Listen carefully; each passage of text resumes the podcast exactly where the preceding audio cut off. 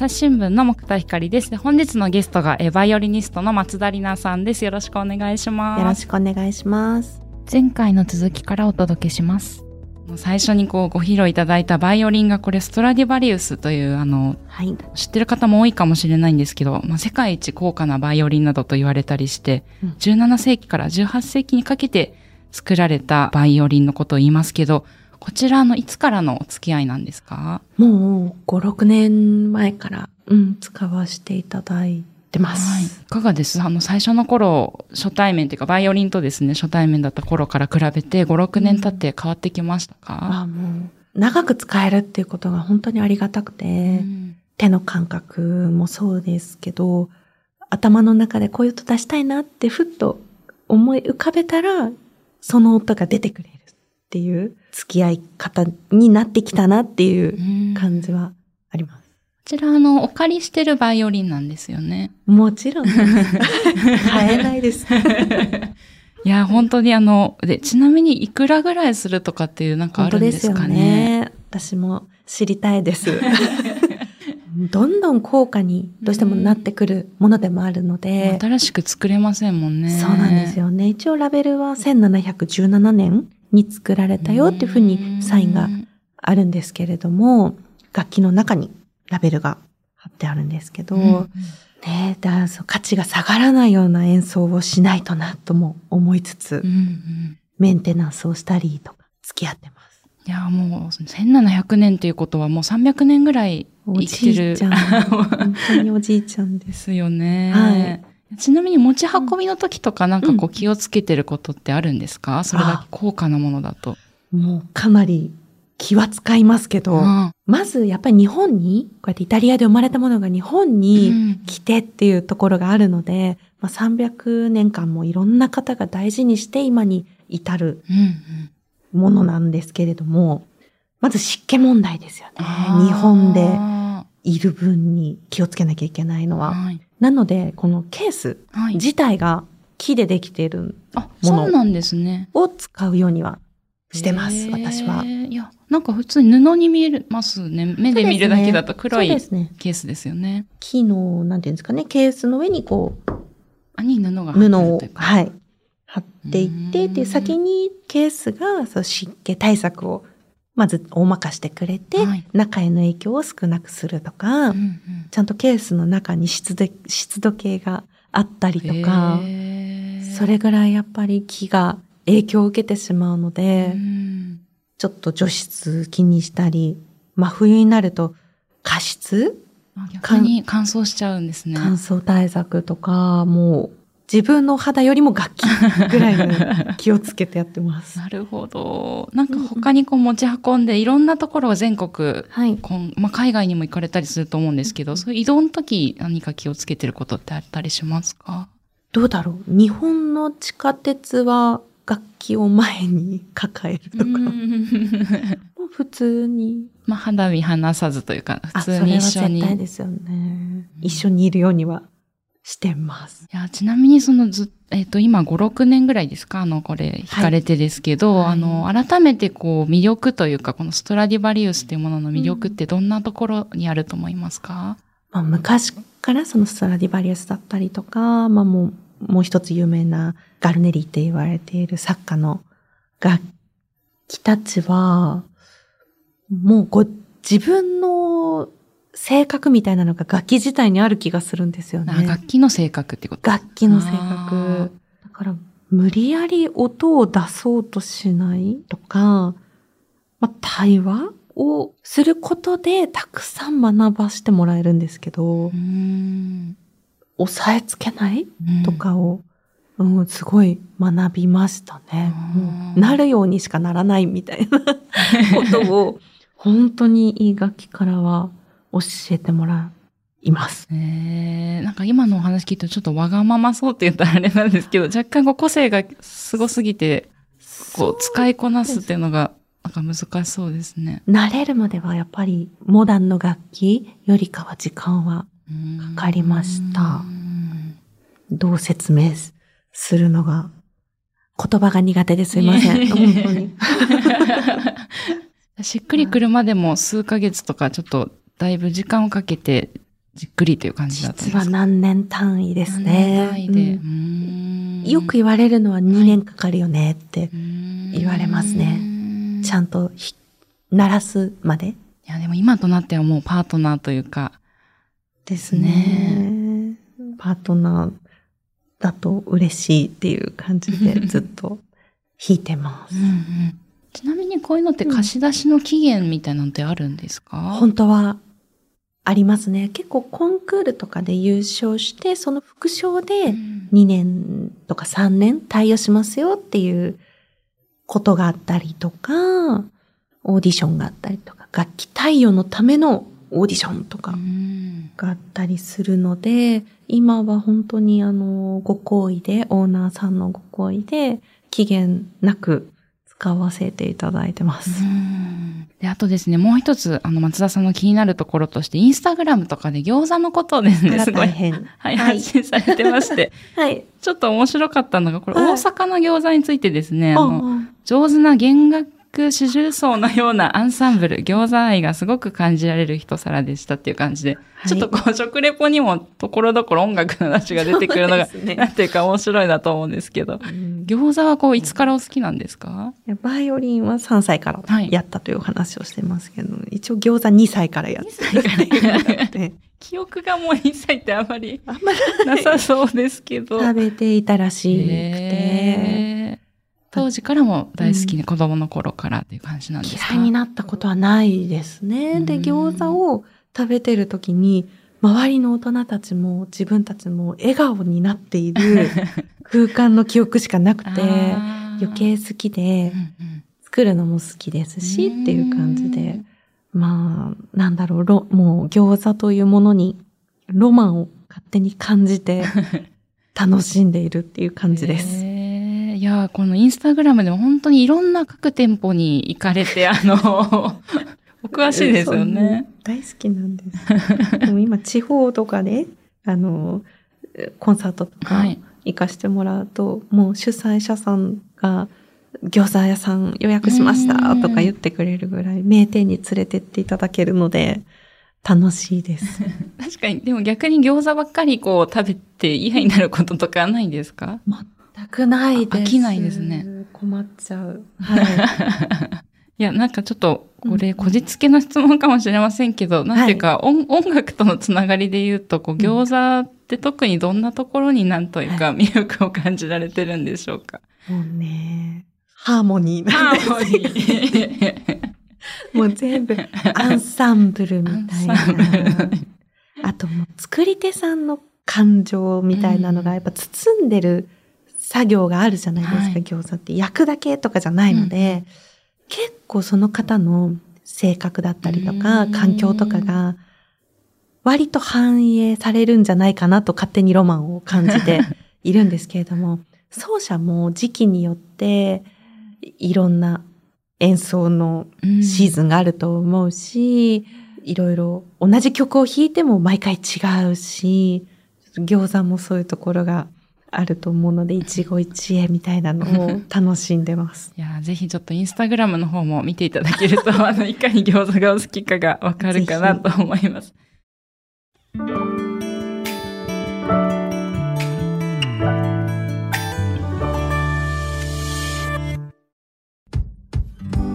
難しいニュースもポッドキャストで解説を聞くとちょっと理解できるかも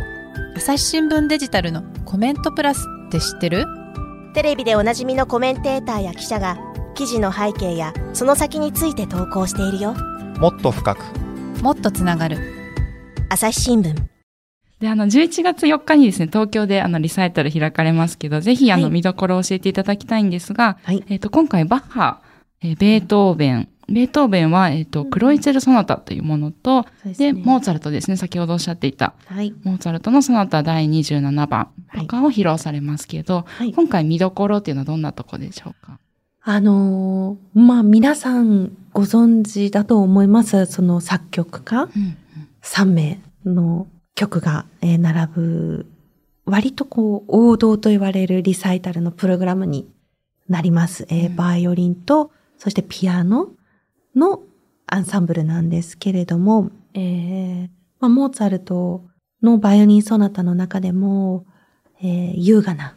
えー響きといいますか。うんで、また今回オペラシティという大きな素晴らしいホールで演奏させていただくので、そこで、えーピアノの大きなあのサウンド、そしてまあ今回、えー贅沢なことに巨匠の清水和音さんと、えー共演させていただくので、えーそのピアノの素晴らしい響きとバイオリンの、えーアンサンブルとで楽しんでいただいて、そしてですね、そのバッハ、はい。まあ、バッハがバイオリン、ソロ、バイオリンのためだけに書かれた、えー曲なんですけれども、これはバイオリンだけで演奏うんします。無伴奏ソナタの中から、えーパルティータの2番なんですけれども、まいろんな小さな、曲が入っているパルティータという一つの楽曲になるんですが、その中でも、えーシャコンヌという曲が終曲に入ってます。これもバッハの一人目の奥さんですね。一人目の奥さんが亡くなった後に書かれていて、その奥様の名前とかが数字で楽曲の中に入ってたりとか っていう、ちょっとこう、え、不思議ですね。すごい曲って言ったらちょっと簡単な言葉になっちゃうんですけれども、もうそのシャコンヌの出だしの2小節間、はい。タンタンタンタンタンタンっていう出だしがあるんですけども、そこの音符をですね、全部ドイツ語音名ドイツ語、ドが C とかそうですか。。C で F、うんうんゲアハって、あのーそれを数字に A は1、B は2とか、そういうふうにちょっと直していくうんうん手法、手法というか、はい。直していくんですけれども、それを全部総合すると今の2小節間がマリア・バーバラ・バッハの数字と一致するとか。えー、え、つまりマリ、マリアって M とか入りますけど、それは抜いて、M、M、え M も、マリアなので、M が何番。とか、そのアルファベットが全部数字にうん直したときに、M は何番、A は1あー番とかで全部それ、それぞれを数式にしてしまうと一致するとか、その後も、子供が5人いたんですけれども、はい。その奥さんとの、の総数がここで出てくるとか、まあ、もうまあ、確実に本当にそう追悼の意味だったりとか、祈りを捧げているっていう曲なんですね。そんな、そんな手法があるんですね。暗号みたいですね。面白い。まあちょっとバッハが他の作曲家と、もう、まあ、音楽の父と言われているぐらい何かこう違う視点で作曲されているのがもうとてもわかる、あの、楽曲たちなんですけれども。ねえちょっと最初の2が、二小節ですか、そこは、あ、はい。これなんて言ってるんだろうと、解き明かせるのかあれですけど。もうそれが、へもえう最後まで、えーいろんな意味合いが出てくる。まあ、あの、全曲通して祈り、うん、あの、安らかにっていうんううん。気持ちも、あの、入っている曲ですけれども、演奏は、やっぱりその楽器の奏法を、まず優先してうん書いているわけではないんですよね。要は、そのバッハの楽曲というのは。は。やっぱりそういう数式、数式といいますか、そういうメッセージとか、なるほど。この音を鳴らしてほしいっていうのはまずあって、はいで、バイオリンでこう弾きやすいかどうかとかはあんまり、あんまりとそっちが言ったらあれですけど。優先ではないというか、はい。なるほど。なので、ちょっと練習方法が他の曲と違うなっていつもちょっと感じながら、弾弾いてたりとかどういうところがこしう違うんですか練習方法。まず、弾きにくいポジションで弾くことが多いとか、か。それが大きい違いですかね。バイオリニストが弾きやすいところで、こう、えー技術的に弾弾くことが多い曲があったりするんですけれども、やっぱりバイオリニストが書いた曲になると弾きやすい。うんけど映えるみたいな曲があるんですけれども、バッハは真逆でそうなんですね。大変技術が難しいみたいなところはありますね。ただ本当に演奏していると、こう、うーん、広い視野を与えてもらえるとか、何かこう、音の本質を学ばしてもらえるとか、なんか気づきが本当に多くて、だから、そこの祈りの境地なのかどうかちょっとわかんないんですけど、またその前半で弾くそのモーツァルトはい。からのバッハなんですけれども、全く違う世界観っていうのを皆様とこう共有できるようにっていうのをもう前提として取り組んでますうね。んはい。そしてこのベートーベンのクロイツェルっていうのもまた対局はい。ちょっと面白かったのが、松田さんのインタビューで、あの、うんベートーベンについて、あの、昔はちょっとタイプじゃなかったと、あの、ここ数年でちょっとこう、いいと思えるようになりましたっていうのがあったんですけど、はい。今回このベートーベンにかける思いっていうのはいかがですか？いや、実はあんまり今まで披露をしてこなかったんですね。なぜかというはい。となんですけれども、数年前までは本当に、なんだろう、楽譜を、ベートーベンの楽譜を見ただけで、絶対この人の家汚いだろうな、とかなんかちょっと思っちゃうような、散らかってそうみたいな。まあ、そういうエピソードを昔から聞いてたっていうのもあるかもしれないんですけれども、でももう曲を聴くと、なんか頭が常にいっぱいそうな 気がしちゃってたんですね。で、もうすぐ苦手って思ってたんですけれども、なんかね、ここ数年で話を聞きたくなる存在になったんですよね。ね。聞いてあげたいって言ったらちょっとおこがましいんですけれども、あ、それで頭いっぱいだったの？とか、なんかね、もっとベートーベンの話聞きたくなって、それからいっぱいこう楽曲を、うんえー触れるようになって、うん、演奏するようになりました。いや、このクロイツェルって、あの、トルストイですね、文豪のトルストイがクロイツェルソナタっていう、あ、の、文学を書くぐらいで、まあ、でちょっと言うと、これ嫉妬に駆られて妻を刺したあの男の人の物語なんで、ちょっとね、イメージがつきすぎちゃいますけど、まあ、劇場型な部分もやはりありそうな曲ですよね。もう、ピアノとバイオリンがこう、重なるところが他の楽楽曲とかはまあ、はい多かったりする中で、そう重なりつつも、すごいこう、ババトルみたいな、ううんんぶつかり合うところもたくさんあって、その掛け合いうんがね、もう本当に楽しいです。いやーなんかまさにこうコンサートでライブ感がとってもこう楽しい曲になるんだろうなという感じですね。いやーこれ清水和音さんとまたどういう音楽になるかまたあの楽しみです。はい。はい。本日は松田さんありがとうございました。ありがとうございます。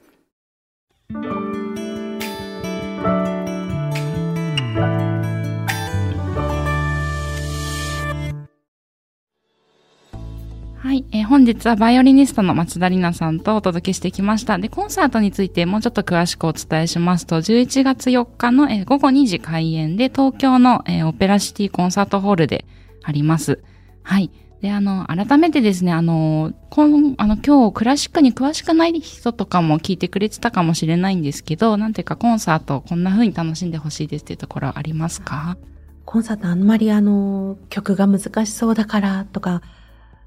そういうスタンスではなくてですね、うんもう本当に空間を感じに、音って本当に振動で伝わってるんだなっていうのが、ホールに行くと絶対感じていただけるとうん思うんですね。部屋とかでは、かん普通のお部屋とかでは感じられない歴史も体感できる。うんいろんな歴史の詰まったホールだったりとか、楽器だったりとか、楽曲だったりとか、それをこう肌でぜひね、感じてもらえる、えー非日常、時間を本当に気にしなくて、うんえー時空を超えて楽しめる芸術だと思うので、楽しんでいただきたいなって思います。はい。あの、ぜひ今日ちょっとあの、イヤホン越しに聞いていただきましたけど、あの、ぜひこの響きをですね、体感というか体でビリビリ、あの、本当に振動として感じていただけるかと思いますので、ぜひあの、足を運べる方行ってみてください。本日はありがとうございました。ありがとうございいました。はい、えーリスナーの皆さん番組を最後まで聞いてくださりありがとうございました。今後も朝日新聞ポッドキャスト番組を続けるためお力添えいただけると幸いです。ご使用のアプリから番組のフォロー、レビューをお願いします。えー番組をスクロールやタップすると概要欄というものが出てきますので、こちらのお便りフォームというリンクからご意見やご質問もお待ちしています。えーメールマガジンも配信していまして、番組作りの裏側やコラムなどを配信しています。すべてこの概要欄というところにリンクがありますので、ぜひご覧ください。朝日新聞ポッドキャスト、朝日新聞の木田光がお届けしました。それではまたお会いしましょう。